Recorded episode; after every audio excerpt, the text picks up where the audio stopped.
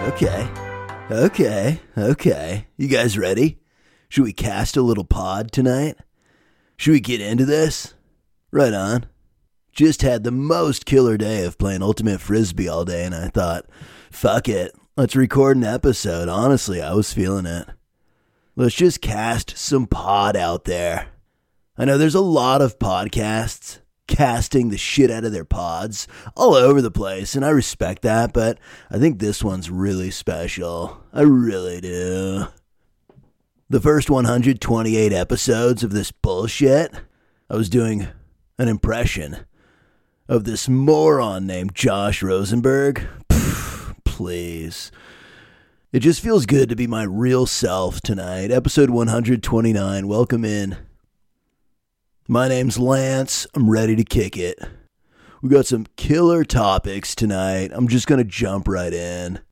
There's a coyote in Lafayette in the East Bay that has bitten five people. Okay, sorry about that, but let's start there. I'm going to make this quick. I'm obsessed with coyotes. They are now in the suburbs. They look like dogs. Some people think they're dogs. Some people get too close. A story has surfaced. A coyote, the same coyote, has bitten about five different people in Lafayette. Okay, you read the story and you realize people aren't taking this guy seriously. The coyote wants a piece of them, and these people, they're not taking it seriously. If a coyote gets anywhere near me, I'm running full speed. These people were not running full speed. So this morning I'm talking to my journalism students, and we talk about current events. What's on your mind? What do you want to talk about? You know, a little warm-up, intro into the class. Let's look over some leads. Let's check over some local stories. Think about some good sources for our stories. And I just said, has anybody heard about this story out of Lafayette in the East Bay where a coyote on the loose has bitten five different people, and now they're looking for the coyote? There's a hunt for this coyote because they got to track him down and euthanize him. First, see if he has rabies and then euthanize him. And I had one student say, this is the honest truth. Man, you do not want to get too close to coyotes. And I thought to myself, what the fuck does that mean? I said to this kid, what do you mean? What do you know? What have you heard? And he said, I've been bitten by a coyote. And now all the heads in the Zoom boxes look at his Zoom box like it's the opening credits to the Brady Bunch, where all the heads in the Zoom boxes during fifth period journalism look at this kid, and I go, okay, tell the story. And he said, yeah, when I was in middle school, there were a couple of coyotes that came into our yard, and I went outside and tried to pet them. And I was thinking, what are you saying right now? You've been bitten by a coyote? And then one of the other funny kids was like, probably bit him in the balls. Remember, this is high school. One of the other students was like, just probably bit him in the balls. And I was like, that's pretty good. You know, if we're going to have a little zinger in the old remote learning classroom, that's not a bad line, but I guess he was kind of hurt, but not badly hurt. And it changed everything in my mind. Everybody survives coyote attacks. The newspaper right now and the local news is making it sound like great white shark attacks in the ocean, but everybody's fine. If you just keep reading the story, even a three-year-old girl got bit by a coyote, and guess what? She's fine. There was a guy in front of a little mini mart. He's just throwing something away in a trash can. Coyote came out, bit him. And the guy was fine. What am I so scared of? What am I so scared of? I guess a lot of things. I guess a lot of things. And I brought this up with my wife. Not that I'm so fearful of a bunch of shit, but I do complain about a lot of body ailments. And sometimes I have enough self-awareness to actually hear what's coming out of my mouth. Just last week alone. Just last week alone. Back pain, tooth pain. My ears were throbbing because I was wearing earbuds way too much. I'm done with the buds. And my eyes were sore. I thought my pterygium was growing back. You're like, what's a pterygium? I'm acting like you should just know what a pterygium is. It starts with the letter P. You didn't think that was coming. Now Google it. Pterygium starts with a P. P T E R I G E U M. I had a pterygium removed from my eyeball about fifteen years ago, and I think it's coming back. And we're just having breakfast one morning. Just, you know, coffee and eggs. And I start to talk about all this. And then I zoomed out and I said, oh my God, am I annoying? And she said, no, I love you. This is just who you are. And I had that moment where I'm like, I'm just telling you all about my body ailments, my health concerns. You know, here we are, just a typical morning. I'm like, do you deal with this a lot?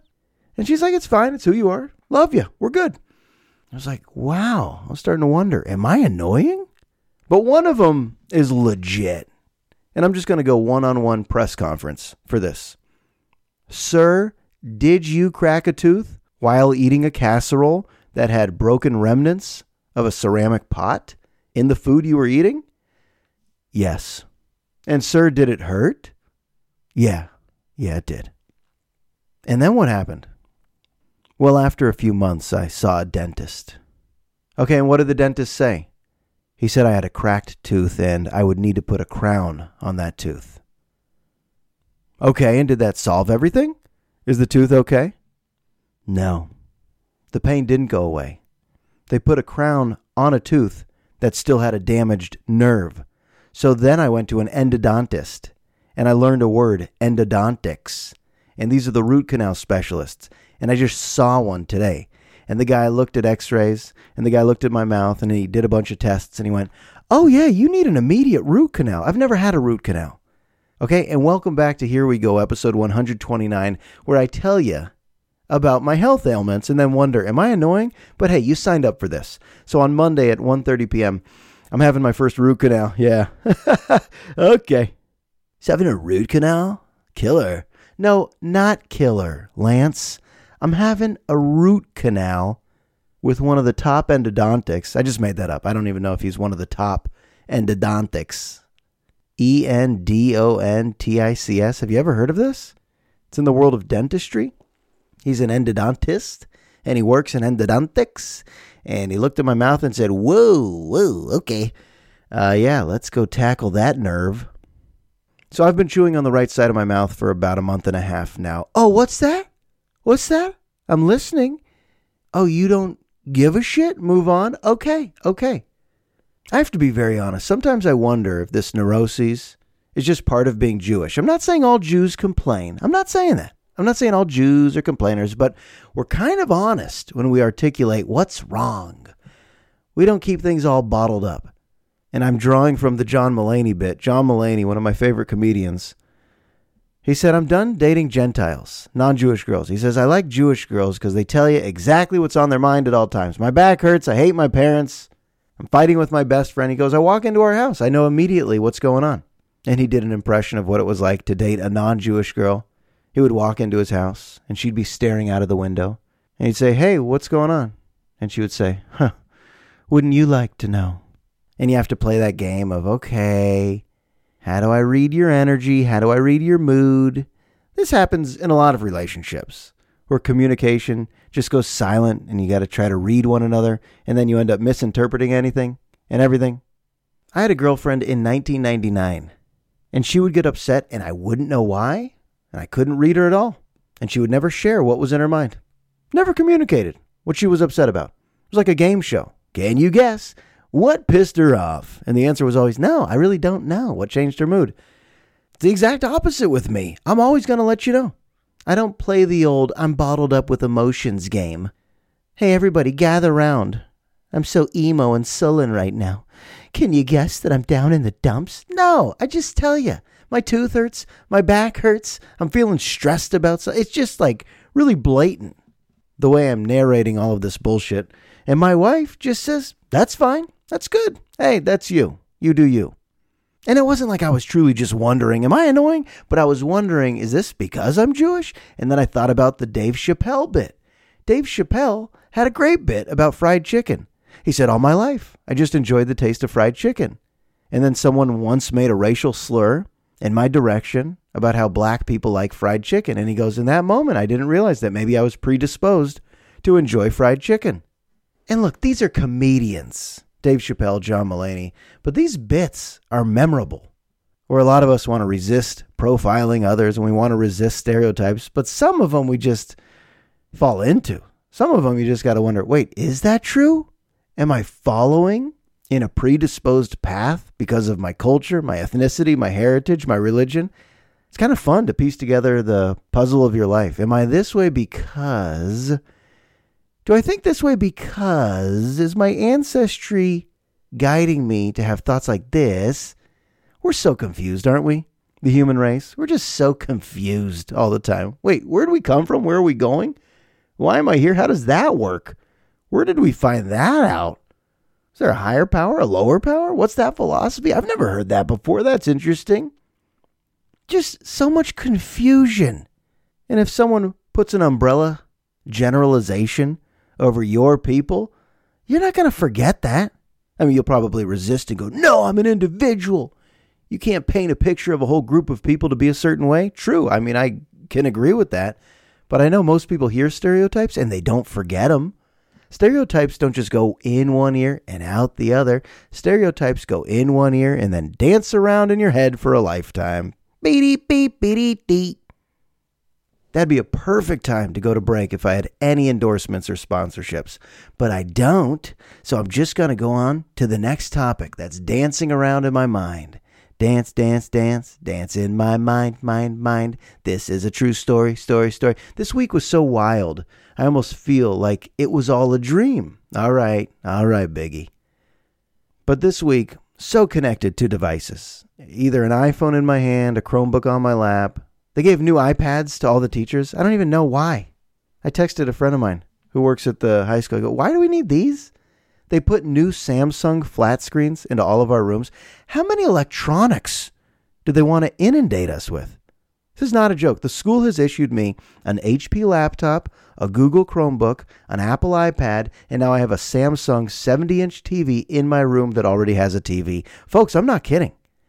They just need us to be in the glow of a screen. I had a student write a letter to me a couple of years ago saying, I appreciate that you still use paper. And I thought he was being sarcastic, but he wasn't. He kind of liked that. I still do this whole old school pen paper thing. I guess I won't be doing that this year when we go back to campus. But this week, I had all the devices around me. So email alerts, email alerts, email alerts. And we just put our daughter down for a nap. Okay, and that's the moment where you're in your sweatpants. Okay, and you finally exhale. If you have a kid that still naps, that's the moment where you get your sweatpants on and then you... exhale for a moment. Try to reflect on the fast forward day you've been living. You go, am I hungry? Do I want to work out? Is it time for a meditation? You finally had a moment to yourself. And then I see email pops up on the screen from one of the administrators in the district I work in. And it said urgent. one hundred extra doses of the vaccine are at Terralinda High School's gymnasium right now. If you're a Kaiser member and you can make it to T L, one hundred doses. I figured, well, I live close by, get in the car. And immediately, I was so confident that my wife and I were just going to jump in the car. I kind of forgot that we had a napping baby. So my wife has tears welling up in her eyes because she's pregnant, and it's been a struggle. It's been a stressful struggle to make the decision to get the vaccine. But all doctors and scientists recommend it, and it's the healthiest thing you can do as a pregnant woman. So I said, yes, I'm all in. I'm all in. So I said, let's go. You can do it. And she knew it's the right decision. But now it was put on coats, find any shoes, grab your keys, grab your wallet, and get the three-year-old out of the bed and into the car. This felt so historic. I said, we're getting the damn vaccine. Let's go. Almost being insensitive, like, let's go. I'm getting string cheese, fruit roll-ups, goldfish. I'm just going to throw all the snacks in the car like we're going to Tahoe or something. We're getting the vaccine.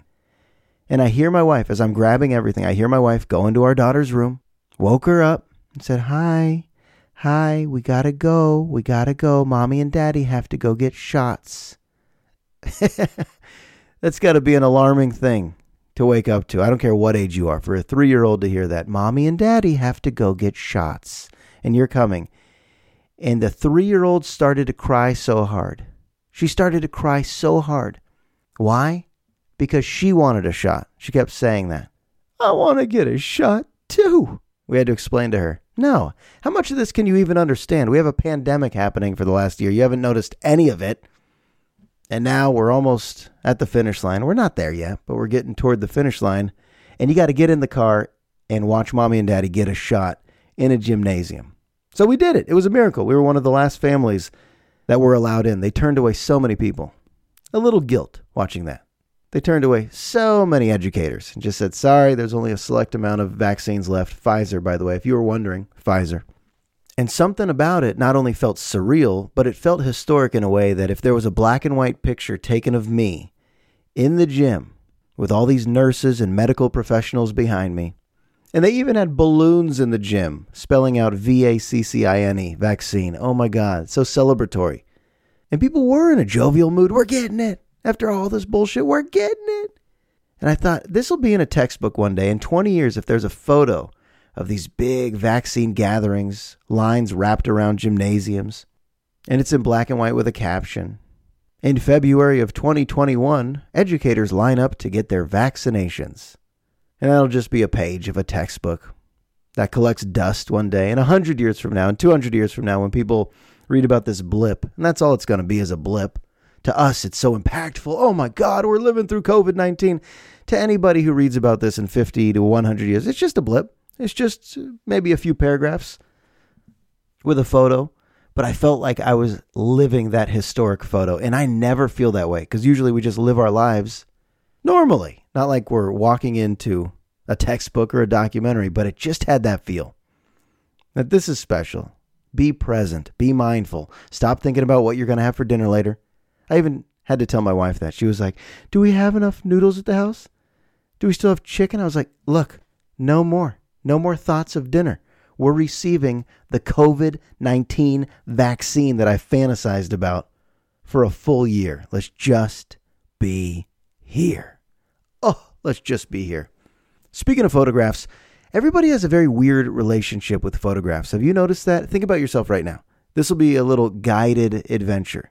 Think about yourself right now. If you went in to your parents' old garage and you found some family albums, or if you own some old family albums, what feelings would it evoke to just thumb through it and see yourself at age five, at age ten, at age fifteen? What feelings would come to the surface if you just looked at an album of yourself in high school? Intense ones is the answer, right? We forget so much of our lives. So if you go back and you take a look at a picture of yourself at age eleven at some family function, and you look at the clothing, and you look at the mood of the photo, you look at the time, you look who's in it, guarantee it'll make you feel a certain way. For some people, it'll be joy. Oh, I love these people. Hey, look at my old friends and my old family together. How wonderful. It'll just be happiness. That's fine. For some people, straight trauma. I mean, just straight misery. Some people will happily avoid looking at photos of themselves throughout their adolescent and teen years forever. There's just pain associated with it. And if you had to have that moment, if somebody gave you that assignment to just look at photos of yourself from ages fifteen to twenty, it'd be so tough for so many people. I think people do have the ability to compartmentalize painful chapters of their lives and just move on. To be resilient, the human condition, to be resilient and move on. That is one of the superpowers we were wired with. I firmly believe that. When you hear about survivors of truly awful things, whether it's abusive homes, Holocaust survivors, shipwrecks that people have survived, and they move on with their lives, I do think there's healing that can happen. How about war veterans who come home? I mean, sure, P T S D exists and it's real and it's tough, but I also see how many people just move on. How many people just keep going in life? Think about how many setbacks the average person has throughout a lifetime. How many like really brutal setbacks do people endure? And then at some point, it just becomes a memory. But photos, holy shit. Photos are just these still reminders. I guess I'm speaking for myself. Photos are hard. I don't totally know why. I mean, I guess I could break it down, but I go to my mom's house. She has a full wall of photo albums. And if I'm feeling brave, I go into one. It's just like, holy shit, it completely removes me from anything that's happening in that room. Like if my wife and daughter are in the room and I go to the wall of photo albums, forget it. I'm on a different planet. It just takes you back. That's why I'm asking you right now, if you're listening right now, what do you think your reaction would be if you saw a photo of yourself just candid at some function, at some park, at some beach, on vacation, at age sixteen, seventeen? Would it be totally fine? Eh, totally fine. Eh, who cares? Totally fine. Or would it alter your day in a way? I don't know.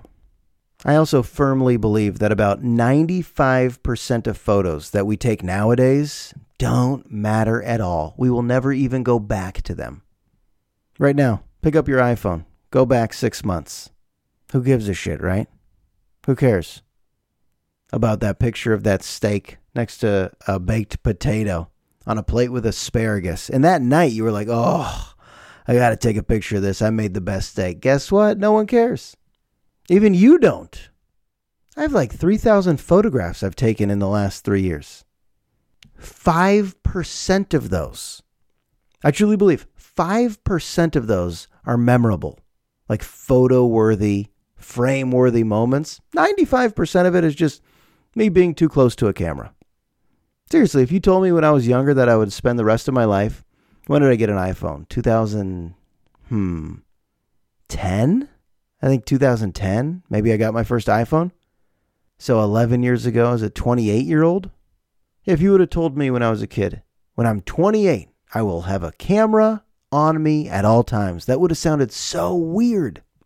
And it'll change your priorities about what is photograph worthy. It'll rewire your mindset into what needs to be photographed and captured.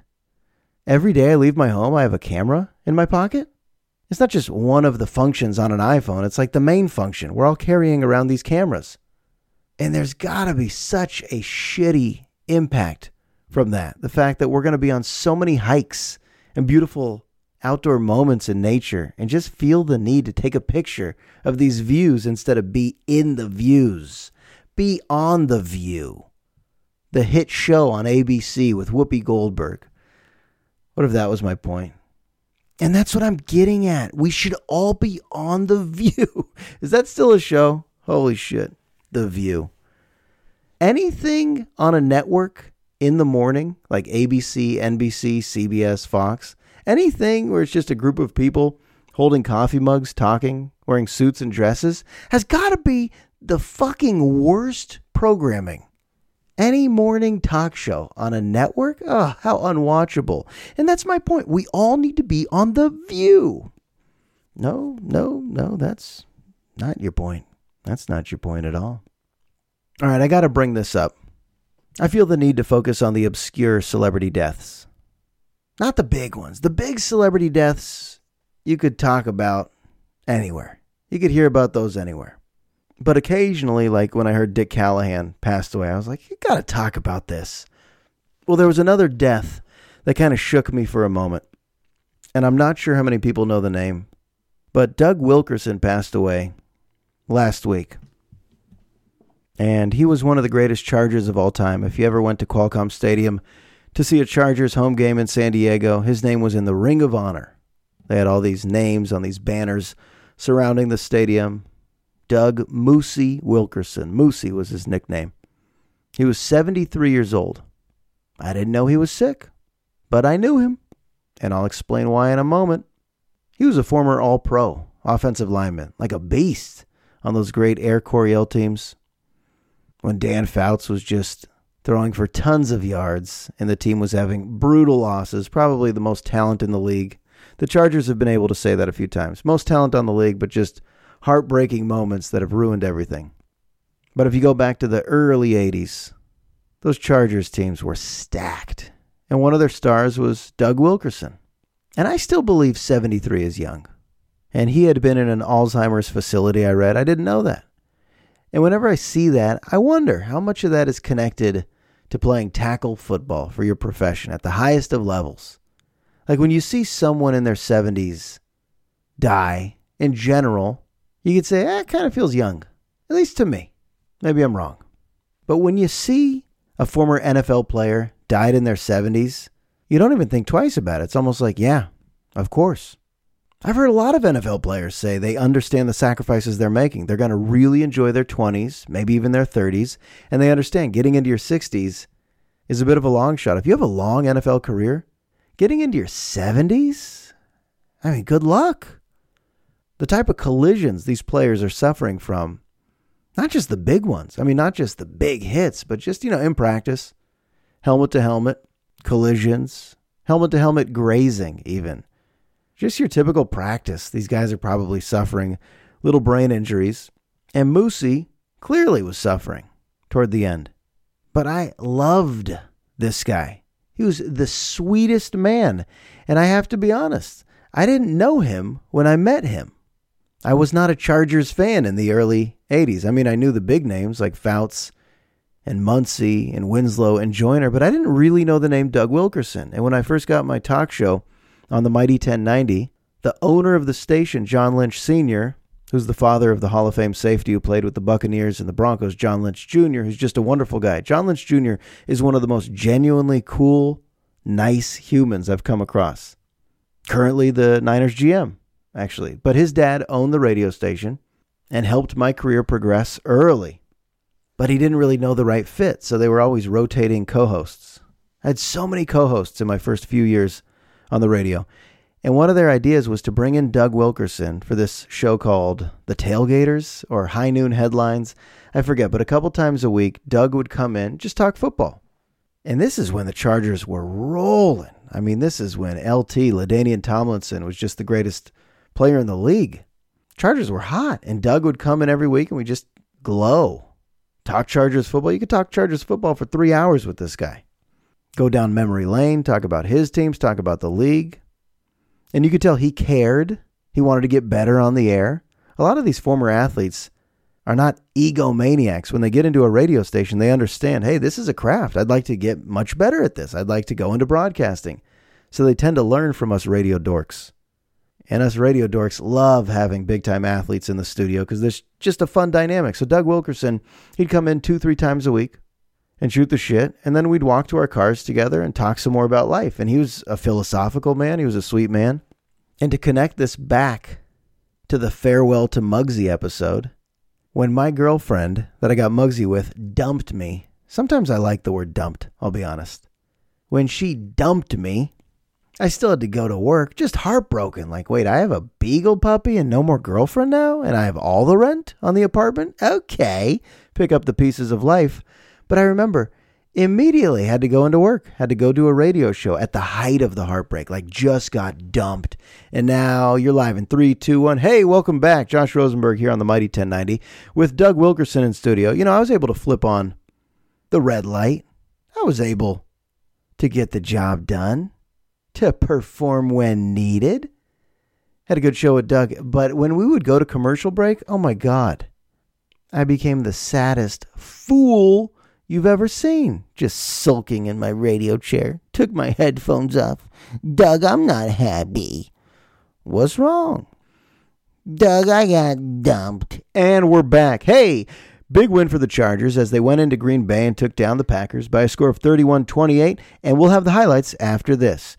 Doug, can you pass the Kleenex? It's been a really tough time. And Doug would listen to me because he actually was curious. What's wrong? And I actually told him, hey, my girlfriend dumped me. And we walked to our cars. I'll never forget this night. Me and this giant former offensive lineman from the Chargers, still strong into his sixties, just stood at our cars.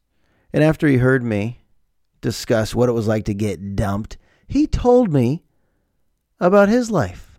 How many women have come and gone? Heartbreak, cohabitation, divorce. I mean, he was so honest. And to talk to somebody with that much life experience about how it'll be fine. Don't worry. Might feel a little heavy right now, but don't worry. I feel like Doug Wilkerson was one of the few humans that knew how to talk to me. And he knew how to talk Chargers football. And he's a terrific person, and he'll be missed. I hadn't heard anything about this guy in so long. So to just read his obituary recently, I felt the need to bring him up. Good dude. Rest in peace, Moosey. All right, that'll do it for this episode, episode one twenty-nine. It's just about done, but my producer is telling me in my ear, this is the part of the show where I plead with you to drop a rating or review on iTunes. Come on. I'll wait. I'll wait. I'll wait right now and just do it. Because if I wrap up the show and you haven't done it, you'll never get to it. So I'll just wait right here. I'm with you. Uh-huh. Five stars. Perfect. Okay, thank you. That's episode one twenty-nine. It's in the books. I'll talk to you soon.